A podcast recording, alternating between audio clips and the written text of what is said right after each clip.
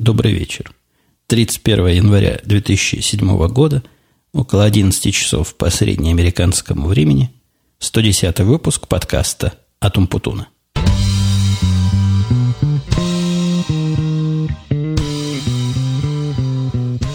Что-то у нас в последнее время как не выпуск, так какое-нибудь приключение.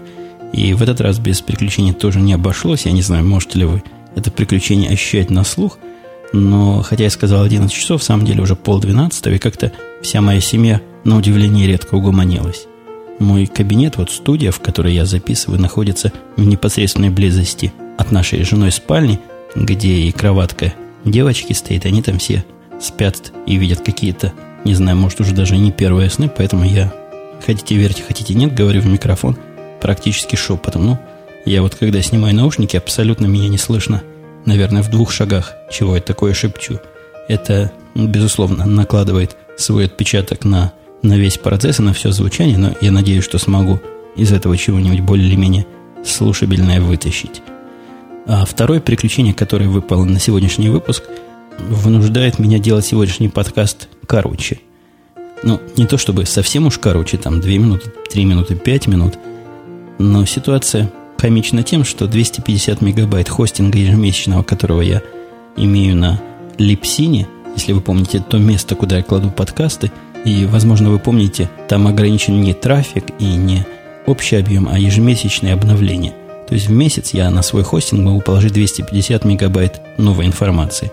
Так вот, выяснилось, что в этом месяце два моих основных подкаста, вот этот и Радио Ти, в общей сумме где-то почти-почти перекрыли мои лимиты, и вот сейчас там остается около 18 мегабайт. Но 18 мегабайт это на добрые полчаса, и даже на полчаса с гаком хватит. Так что я надеюсь, время у нас есть, и сможем спокойно поговорить, но, возможно, короче, чем я в последнее время стал себе позволять. Хотя вот когда я вам сказал цифру 250 мегабайт, это, это четверть гигабайта новой информации в месяц, и это каждый месяц я, не, не один я, но я в этом подкасте, и мы вместе с коллегой Бобуком и приходящими гостями в подкасте «Радио Ти» производим такое количество информации. Это просто ум за разум заходит, особенно если вспомнить какие-нибудь размеры 5-мегабайтных жестких дисков, какие они были поначалу. А здесь 250 мегабайт новых данных каждый месяц. С ума сойти. Завершая схождение с ума, я вам расскажу, как я чуть не сошел действительно с ума не так давно от расстройства. Проснувшись как-то утром, где-то это было, наверное, дня два, может быть, дня три назад, нет, скорее два, чем три – я обнаружил, что мой e-book Sony Reader, о котором время от времени появляются разные вопросы, он пропал. То есть пропал он окончательно бесповоротно, нигде дома абсолютно точно и совершенно очевидно его нет. И я с ужасом подумал, что единственное место, где он может остаться, это в машине. Почему с ужасом, спросите вы? А потому что в эту ночь мороз у нас вдарил, и 17 градусов минус по Цельсию было – то есть мороз, жутенький такой морозец. И в этот мороз, представляете, у меня всю ночь Sony Reader, устройство нежно-электронное, на каких-то там таинственных электронных чернилах, по моему предположению, оставалось в машине. Я полез, побежал в машину, вот буквально в одних трусах выбежал на снег, достал его дрожащими руками, затянул в дому, а холоднючий он такой просто ужас. Он по бокам, если вы помните, окантован металлом каким-то симпатичным серебристым благородного вида – так вот, руки буквально к этому металлу прилипали от холода. Представляете, до какого состояния там электроника охладилась. И я его сразу попытался включить, и он, на удивление мое, включился, но показывал совершенно непристойную картину, ну, не в смысле какой-нибудь эротического содержания картины, а в смысле четкости, абсолютно непристойное изображение было, где черное от белого, даже его и черное назвать нельзя, то есть то, что буква от того, что фон практически не отличалась, и можно было только под сильным прямым светом это рассмотреть, но явное впечатление было, что чернила замерзли, и что наступил моему устройству полнейший трендец, хотя то, что он включился, дало надежду на то, что его можно отогреть. Я его быстренько сунул под обогреватель. У нас внизу дома а обогреватель, который газовый. Ну, в подвале здесь большой газовый такой обогреватель, который выдувает этот самый теплый воздух, нагреваемый, естественно, газом, через такие специальные окошечки внизу расположены. Вот я туда подсунул мой Sony Reader и начал вот доводить до какой-нибудь нормальной комнатной температуры. На этом месте я вынужден немножко прерваться, потому что мне приходится отъехать, забрать своего мальчика и его девочку из кинотеатра. Они ходили куда-то там на последний сеанс, ну, молодежь, на последние сеансы, самый возраст ходить, теперь звонит, просит их забрать. Я вернусь довольно скоро. В реальной жизни это будет минут 15, а в нашей записи это пройдет буквально 2-3 секунды, и мы услышимся с вами вновь. Ну вот я в очередной раз пронзил время, пространство осталось на месте, географически в пространстве я опять на том же месте сижу, но, возможно, положение головы поменялось, дыхание поменялось, и вам это как-то заметно, но в реальной в моей жизни прошло, наверное, минут 15, я съездил в недалекий здесь кинотеатр повторного фильма, ну, такой называется классический кинотеатр. Я, кажется, про него как-то рассказывал. Его классичность состоит в том, что там идут фильмы, которые вот только закончились идти в других кинотеатрах, и у которых были хорошие кассовые сборы. То есть такой второй круг, где не успевшие могут попасть. При этом цена на билеты там поразительно низкая, по-моему, 2 доллара стоит или 2,50 билет. Я не знаю, входит ли туда попкорн или не входит вместе с колой, но по сравнению с двадцаткой, которую мы тратим вместе с ребенком на билеты в обычном кинотеатре, это, конечно, смехотворно мало. Забрал я мальчика с его подругой, как раз испытал колеса, который в прошлый раз хвастался, я ждал, пока выйдет снег. А вот сейчас, как по заказу, сыпется снежок, причем дорога, которая таяла в течение дня туда-сюда, подмерзла, тут мороза, по-моему, градусов 15 опять к ночи начинается. И самое, что на есть, с точки зрения проверки колес, удачная обстановка была. Ну, как я ожидал, колеса себя показали нормально, ни разу меня нигде не занесло, хотя я пытался делать различные резкие маневры, но на безопасных местах – я, кстати, хочу поблагодарить нескольких заботливых слушателей, которые мне посоветовали не шиковать и не увлекаться новыми колесами. Там было целый ряд людей. Ну, спасибо за такую заботу. Я не буду газовать, не буду валять дурака. Человек взрослый, ответственный. Не хочу оставить свою семью без кормильца. Так вот, возвращаясь к ибуку, к нашему, к Sony Reader, полежал, наверное, минут 10 под напором горячего воздуха. Я его включил. Что вы думаете – этот патент, кто первый продаст Sony, тот миллионером станет. Э, после вот этой процедуры он не просто подчинился, а он стал показывать гораздо лучше, не гораздо, гораздо это, конечно, загиб, но заметно лучше, чем он показывал до этого. Я не знаю, то ли охлаждение нагревания так на него подействовало, то ли просто глубокая заморозка, то ли еще чего-то, но контрастность его совершенно очевидно увеличилась. Но вы сами понимаете, я не могу рекомендовать всем остальным владельцам и буков Э, от фирмы Sony подобная процедура, потому что, бог его знает, у меня она нормально закончилась, а у кого-то она закончится разрушением устройства. Я не уверен, что они уж такие морозоустойчивые, но то, что у меня теперь Sony Reader показывает лучше, чем до этого инцидента, это сто процентов, и у меня сомнений никаких не вызывает. Каждый раз, глядя на него, сердце обливается исключительно радостью. Тут, кстати, были вопросы по поводу, по поводу Reader, как его держать, спрашивали – наверное, двумя руками, пишет Ренкин, как книгу. Еще кто-то спрашивал, как его читать. В смысле, как его держать для того, чтобы читать. Мне уж что две руки нужны, как-то я не нахожу автора этого вопроса.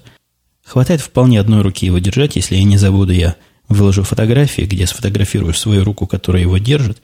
Но можете мне поверить, никакой проблемы держать его одной рукой, стоя, сидя, лежа и как угодно, нет. Хотя и вторую руку можно вполне задействовать, если хочется – ну, я обычно держу его правой рукой, а левой нажимаю кнопки перелистывания время от времени. Кнопки эти не часто приходится нажимать, потому что страница-то у него почти как настоящая книжная, не так часто листается, как в Pocket PC, поэтому проблема второй руки или активной, неактивной руки здесь так остро не стоит. Пока не забыл маленькое обновление сайта моего подкаста umputun.com, я поменял ту подписку по имейлу, которая у меня была, и на которую многие жаловались – по двум причинам. Во-первых, она работала не, не очень реактивно, она не очень реагировала быстро на изменения, собственно, RSS-ленты и не сразу посылала, иногда день, иногда два. Проходил, пока она посылала уведомление о том, что новый эпизод имеется, и его стоит загружать. Этот наглый сервис просто за такую услугу в реальном времени, и они еще позиционировали как надежную, стопроцентно надежную услугу, у меня сильное впечатление, что бесплатные услуги они специально время от времени э, делали вид, что не замечали обновлений.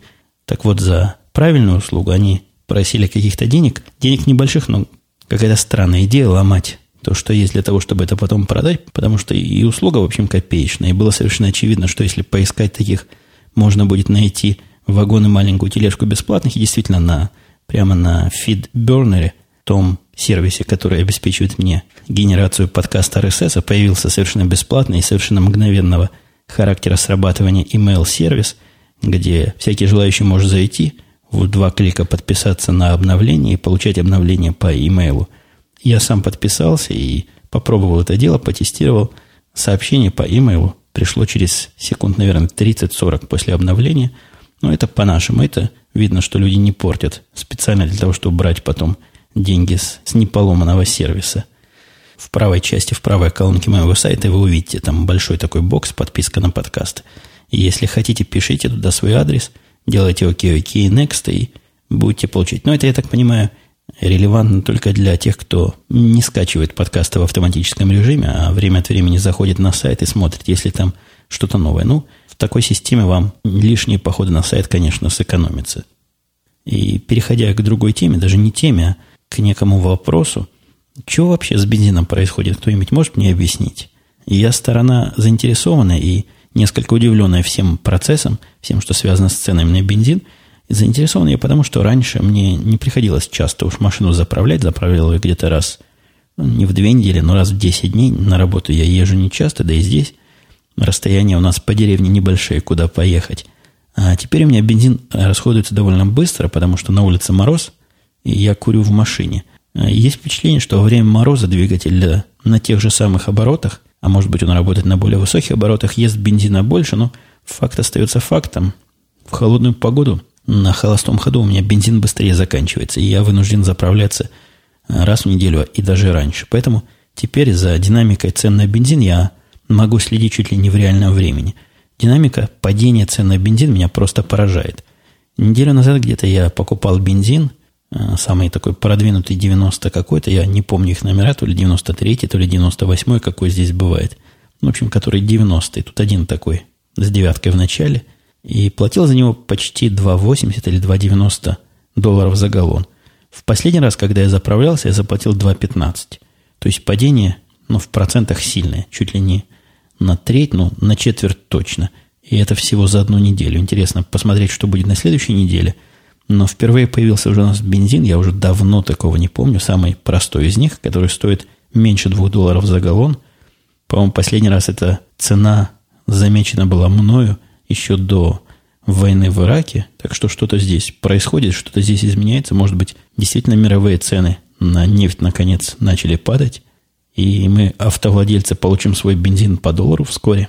Не знаю, настолько это радостное событие для моих российских слушателей. Там, насколько я представляю себе экономически, много чего завязано на нефтяные цены. Но, с другой стороны, автолюбители из моих слушателей тоже почувствуют, видимо, снижение. Снижение этих цен, может быть, оно одно другое перекроет. Коллапс экономики против понижения цен на бензин. Пока я не перешел к рабочим темам, о которым как раз по плану собирался переходить, тронем немножко вопросов – был один комментарий хамский, мы его упустим. Зачем нам портить себе настроение? А вот нормального вида комментарий слушатель миф, который ми IPH, я его мифом называю уж, уж по серости своей. Этот комментарий, судя по оформлению, как он у меня здесь, как он у меня здесь указан, попался на Хабре, и миф спрашивает насчет почтовых индексов. Я напомню, в прошлом выпуске речь шла о том, что посылка, которую я послал в город Тулу, кстати, действительно оказалось Тула город-герой. Мне несколько человек сказали, я не ошибся. Видимо, хорошо учил историю Великой Отечественной войны в школе. Так вот, посланный в этот самый город-герой Тула посылка вернулась с грозной надписью, где индекс. Индекса там действительно не было. И я посетовал о том, что, на мой взгляд, это какой-то волюнтаризм. Миф со мной не согласен. Он говорит следующее. А вот насчет почтовых индексов у меня есть такое мнение – Сотрудники почты получают такой мизер денег за свой труд, пишет Миф, что возиться с корреспонденцией без индексов у них просто нет никакого желания. Они ведь по нему вычисляют почтовое отделение, куда следует направить посылку, а уж в отделение разбирают дальше, на какой улице и в какой дом отправить. Но вот в этом коротком мнении мне сразу два парадокса нашлись. Во-первых, судя из этого текста, вот если я правильно интерпретирую, а судя по всему я интерпретирую правильно – Сотрудники почты иногда посылки эти по какой-то, видимо, доброте душевной без индекса пересылают, а иногда не пересылают. Причем из опыта, и моего, из опыта, видимо, моих слушателей, можно прийти к выводу, что в основном настроение у них хорошее, и в основном они эти посылки без индекса не отбрасывают, не отбраковывают, а, а таки пересылают в правильное отделение почтовое. А иногда они вспоминают, что получают такой мизер денег за свой труд, и тогда их просто игнорируют. Но я что могу сказать? Спасибо, что не игнорируют, а не открывают эти посылки, не вынимают содержимое для того, чтобы компенсировать свои низкие зарплаты. Это я, конечно, издеваюсь. На самом деле, мне кажется, все это объяснение не очень в дугу тут. И немножко действительно причина со следствием перепутаны. И я вообще не понимаю, какое отношение к этому процессу имеют, сколько они денег получают за свой труд. У меня есть четкое впечатление, что исходя, опять же, из факта 90% доставки безиндексных посылок, мне кажется, доставлять такие посылки – это их прямая обязанность. И если они эту обязанность не выполняют, то ну, мне трудно объяснить такое отношение к работе низкой зарплатой, тяжелыми условиями труда или еще чем-нибудь. Так что в этом моменте я с мифом категорически расхожусь и не согласен с такой трактовкой. Что вы знаете о Германии? Октоберфест и автобаны – баварское пиво и сосиски, пунктуальность и чистоплотность, слушайте зарисовки рулика и узнайте всю правду о Германии. А вот спам. Спам не приходил. Спам, кстати, начал приходить огромными массами, и я даже этот вопрос немножко попытался исследовать, откуда вдруг в моем Gmail такое количество спама получилось. А раньше-то я хвастался вам спама, я месяцами не видел. И время от времени, проверяя спамовые папки, не находил там ничего полезного, а исключительно спам, один, один лишь спам. Теперь же каждое утро я нахожу буквально 5-10 сообщений со спамом у себя в основном ящике, и я их добросовестно мечу как спамовые, они все равно на следующий день приходят. Но короткое исследование показало, что проблема в том, что почта это берется с внешнего сервера. Услуга брони о почте с внешнего сервера как-то, видимо, обходит эти спамовые фильтры – или они считают эту почту более доверительной и как-то слабее. Не, некоторые спам они оттуда таки вычищают. Но весь абсолютно спам, который они не вычистили, эта противная почта как раз пришла с моего другого сервера, с которого я пытался по POP3 протокола это дело вытаскивать. Казалось бы, проблема стоит ребром, и как в такой ситуации быть? Я решил поступить в этом деле концептуально и просто. Мне уже давно надоело держать у себя дома email-сервер – и обновлять там антивирус, обновлять все, что надо, чтобы э, спамовые фильтры, ну, чтобы все это как-то культурненько выглядело и хорошо работало. Я наконец-то решил попробовать Google для вашего домена. У них есть набор такой, ну, это даже не набор программ, это такой сервис скорее, который позволяет завести Google, а именно Google Email, Google календарь, по-моему, какие-то гугловские страницы и еще чего-то на вашем доменном имени – в результате я подменил свой сервер, который у меня был до этого mail.com на гугловский сервер, и проблема снялась как рукой, вот буквально, то есть без всякой натяжки я вернулся в те приятные времена, когда спама не было, и за последние три дня забыл о спаме как о страшном сне. Кстати, очень любопытный сервис Google для вашего домена. Какой-то он явно не для средних умов сделан, там такое количество телодвижений, ну, в общем, понятных и объяснимых надо произвести, манипуляции с вашими доменами, с вашими MX-записями, с э, C-записями, даже в некоторых ситуациях с A-записями. Ну, в общем, не всякий явно это сможет сделать, хотя я знаю многих не очень технических людей, которые себе такое дело завели. В результате вы получаете тот же самый почтовый ящик от Gmail, который просто сидит на вашем домене, и вы можете выделять адреса имейловские почтовые ящики, как их еще по-русски называют – вида имя, собака, ваш домен, .com или .ru, или чего там у вас есть. Я, честно говоря, не знаю в домене .ru, можно ли это делать, но не вижу никакой технической причины, почему нельзя. Процесс оказался настолько э, непростым, что даже я, воробей стрелянный, попался на проблему. Я не буду закапываться вглубь и вширь этой проблемы, но э, сделавший абсолютно все правильно, как надо, я в конце концов обнаружил, что Google – в своей диагностике жалуются на то, что не все в порядке с моими MX-записями. Это записи, которые говорят, где находится mail-сервер. И я полез на сайт своего DNS-провайдера, который, как может кто-нибудь помнит из моих старых слушателей, GoDaddy. И этот самый GoDaddy утверждал, что нет такой MX-записи, которая, на которую Google ругается. Ну, проблема не очень понятно, кому звонить Гуглу или, или моему провайдеру, для того, чтобы понять, есть эта запись или нет, я решил эту сложность техническим путем. Нашел независимый третий сервис, который протестировал эти самые MX-записи. И оказалось, что действительно проблема на GoDaddy. Я им позвонил туда. И, по-моему, это мой первый опыт э, звонка этому крупнейшему хостеру и крупнейшему провайдеру DNS и всяческих услуг. Его все продвигают буквально. Реклама их в самые пиковые часы идет.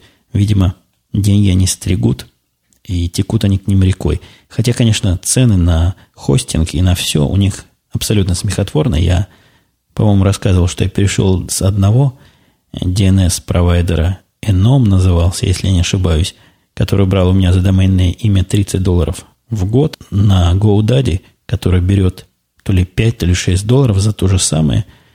Не в деньгах дело, а просто дело в принципе. Но почему надо платить больше, если можно платить меньше?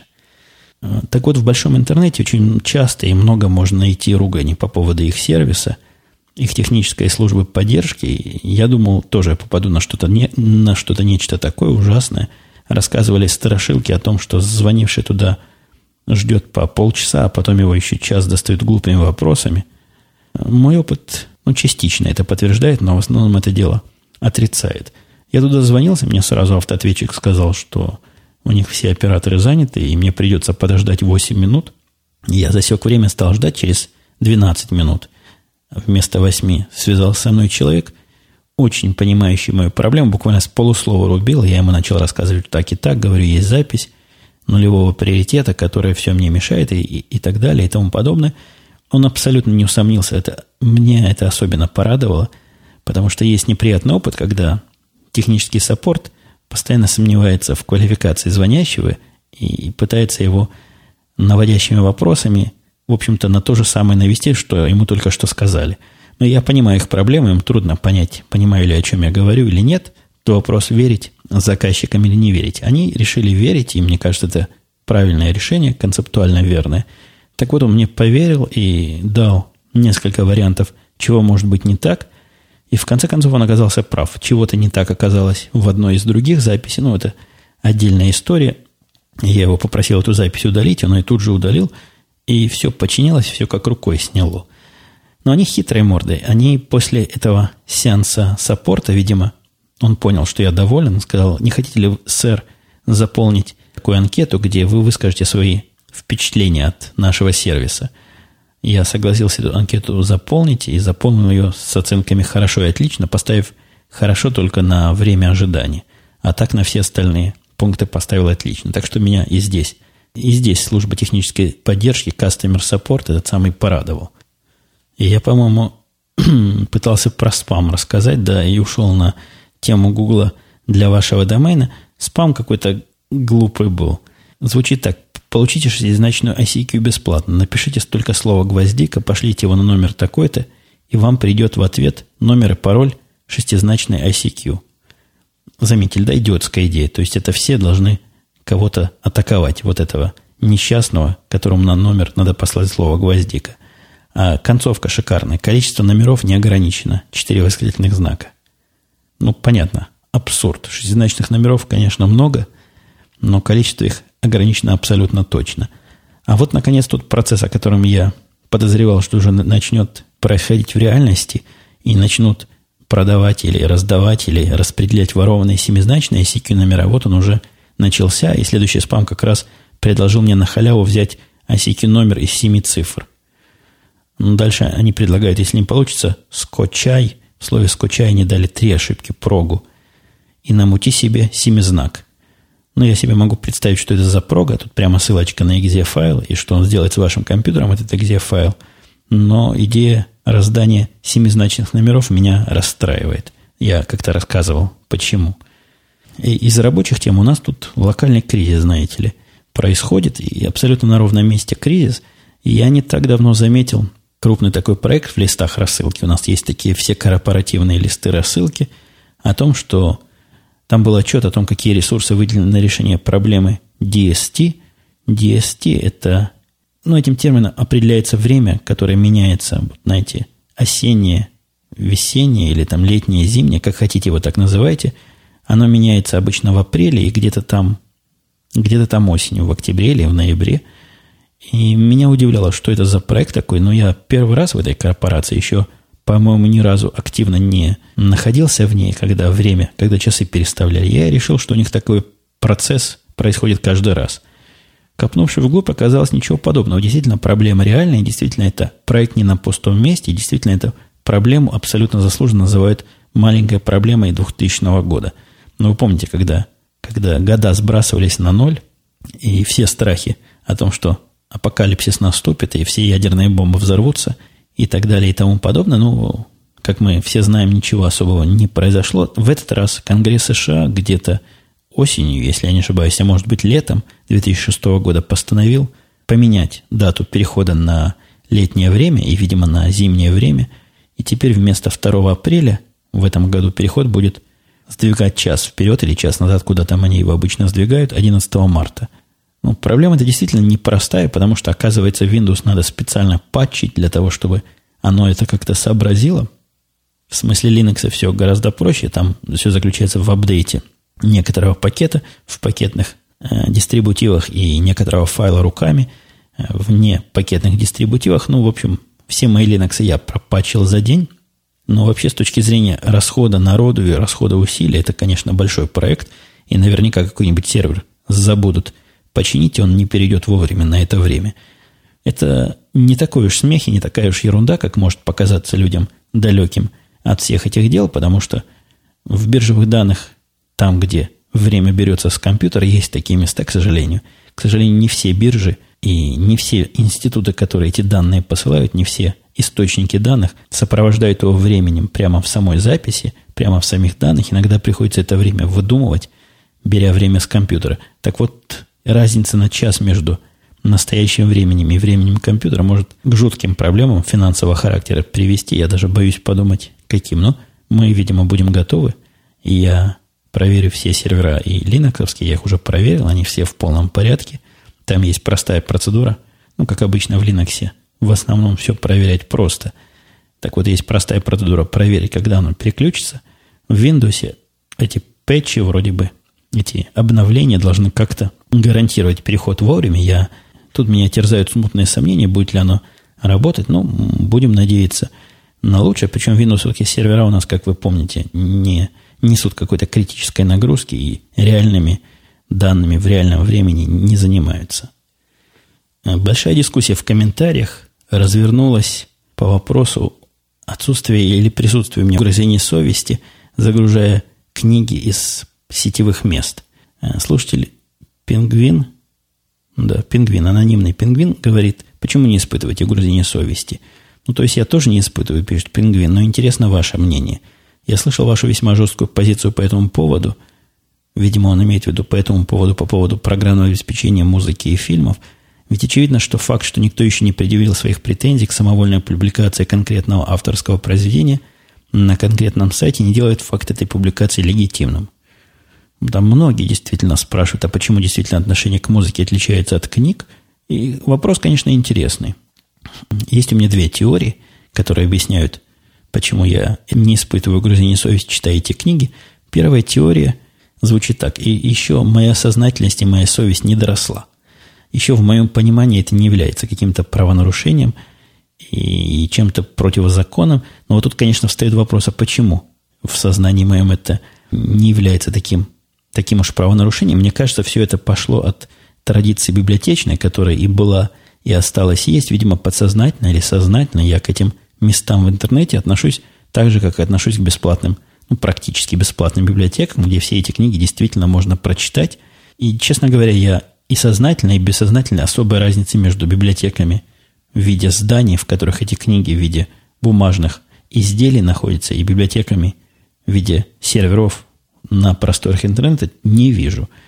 Согласитесь, ситуация с фильмами и с музыкой не совсем такая. То есть музыка и фильмы тоже есть в библиотеках, но это не так принято и не так распространенная услуга брать музыку и фильмы там, с одной стороны, а с другой стороны, выбор фильмов и музыки там не настолько велик, во всяком случае, в наших библиотеках. А книги, книги, вот книги – это библиотечная вещь. Я так привык. Я в библиотеке хожу с самого раннего детства, лет, не помню, с 10, наверное, первый раз записали меня в библиотеку, и с тех пор я оттуда не вылазю. Кроме того, э, это может звучать, конечно, как оправдание, но кроме того, я слышал, что Либру, например, убирает все книги, где правообладатели какие-то претензии высказывают, и другие сайты, куда я похожу, они тоже вроде как декларируют, что книги убирают. Но еще одна отмазка, не отмазка, ответ не ответ. И я осознаю, что в такой ситуации я звучу как как раз мои противники и поборники свободы информации, когда касается программ и музыки звучат, но, тем не менее, не могу удержаться, сказать, что книги, которые мне нравятся, я бы с удовольствием покупал и здесь. Тут практически книг, которые мне нравятся, нет никакой возможности купить. Это абсолютно не объяснение, и оно ничем не лучше, чем объяснение моих российских слушателей, которые говорят, что по PayPal нельзя из России купить, но вот я близок, близок морально в этом вопросе к тем слушателям, которые утверждают нечто похожее – Хотя мне все-таки кажется, основная причина – это библиотечный характер моего отношения к книгам и моего отношения э, к этим веб-сайтам. Слушатель Антон Ар говорит, у меня, по крайней мере, до сих пор было впечатление, что американские фирмы достаточно обязательно относятся к заказам или клиентам. Ведь за такое изменение количества американцы, как люди дотошные, затягают по судам и тяжбам. Это речь идет о изменении количества заказанных кружек в прошлый раз с 12 на 200 – я не делал действительно далеко идущих выводов из этой конфузной ситуации. Там были предположения, что меня хотели просто обмануть. Мне кажется, что действительно попал я на недобросовестную компанию. И, но не могу не заметить, что обычно проблема у меня с покупкой и заказом чего-нибудь даже самого экзотического не бывало и не бывает.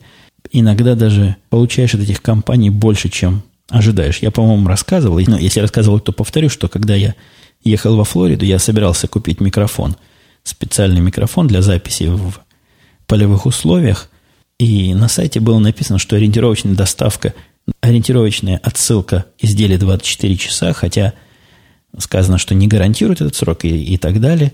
Я заказал микрофон с доставкой на следующий день, то есть рассчитал, мне до отъезда оставалось дня три, и я прикинул, что дня три хватит, чтобы пришел микрофон.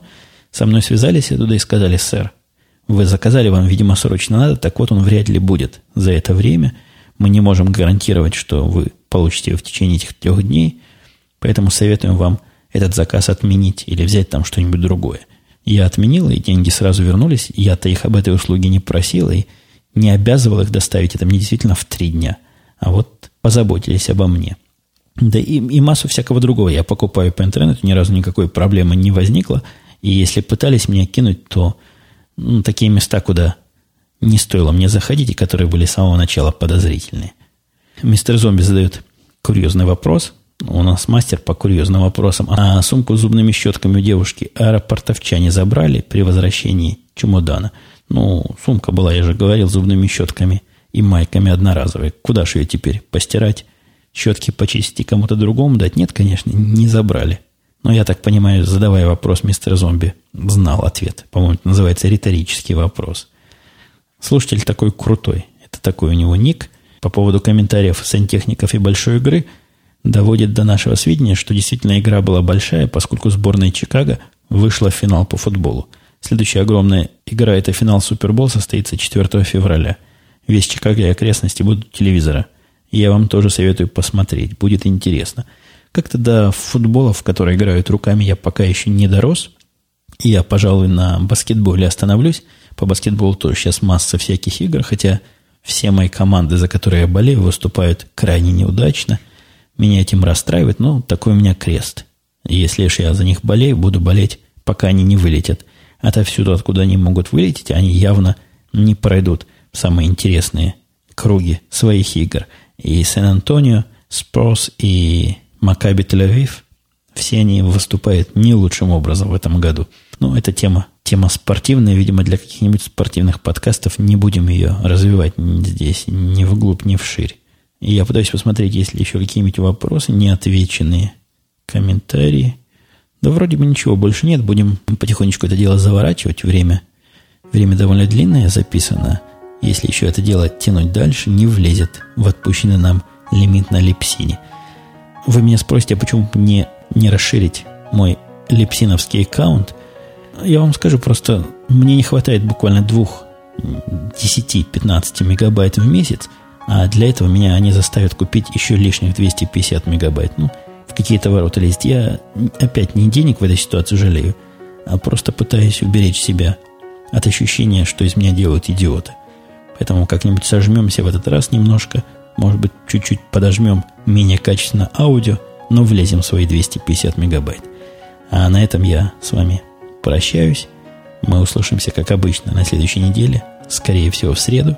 Все, пока.